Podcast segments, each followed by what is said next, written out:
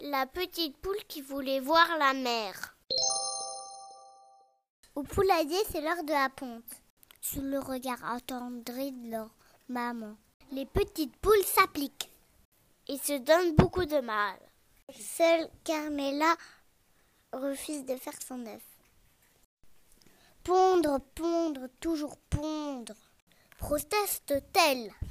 Il a des choses encore plus intéressantes à faire dans la vie. Carmela préfère écouter Pedro le cormoran lui parler de la mer. Pedro a beaucoup voyagé, même s'il est un peu menteur. La petite poule adore les histoires merveilleuses qu'il raconte. Un jour, moi aussi, j'irai voir la mer, se dit la petite poule.